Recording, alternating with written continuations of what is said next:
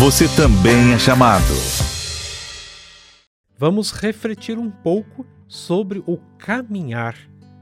E este caminhar é sobre o povo de Deus, o povo peregrino, o povo vocacionado do Pai. Pensando na América Latina, com a sua variedade de povos e costumes, nós vamos vislumbrar uma riqueza imensa de vida, de fé e também de muitos sonhos. Nossa vida é de peregrinos, algo enraizado em nossa existência. Nenhum ser humano é capaz de se estabelecer numa quietude sem fim.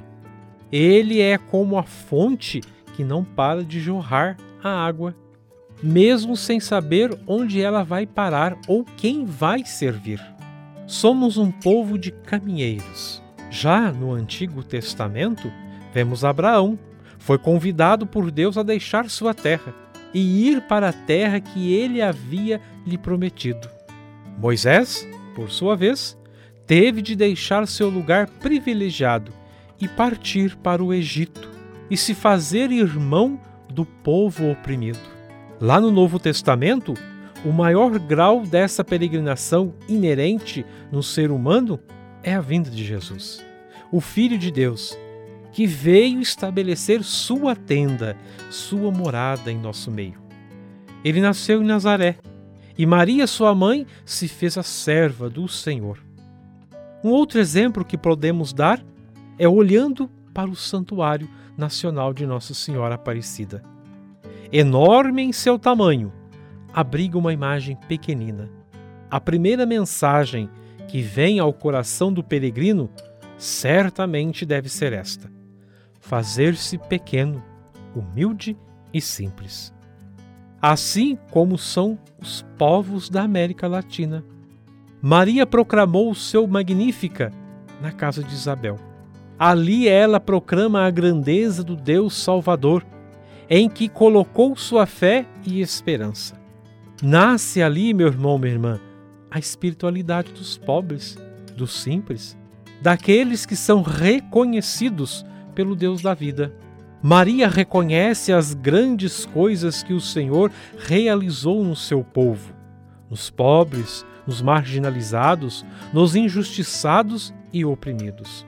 Voltando novamente o nosso olhar para a América Latina e no Brasil, particularmente, onde a igreja é marcada por grande massa de povo, pobre e marginalizado, há plena identificação com essa mulher, pobre e simples de Israel.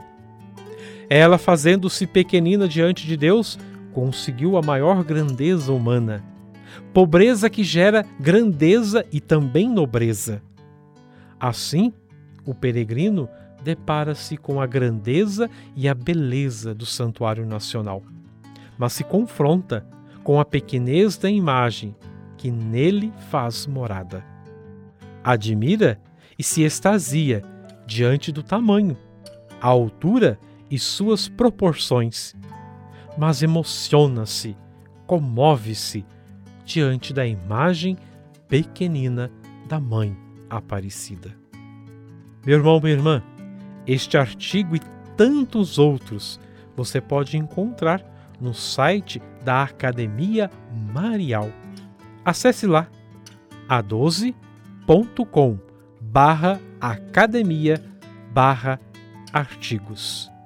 E assim neste ano vocacional a qual a igreja no Brasil está vivenciando, vamos rezar juntos pelas vocações a oração do ano vocacional. Senhor Jesus, enviado do Pai e ungido do Espírito Santo, que fazeis os corações arderem e os pés se colocarem a caminho, ajudai-nos a discernir a graça do vosso chamado e a urgência da missão. Continuai a encantar as famílias, crianças, adolescentes, jovens e adultos para que sejam capazes de sonhar e se entregar, com generosidade e vigor, a serviço do Reino em vossa Igreja e no mundo. Despertai as novas vocações para a vocação aos ministérios leigos, ao matrimônio, à vida consagrada e aos ministérios ordenados.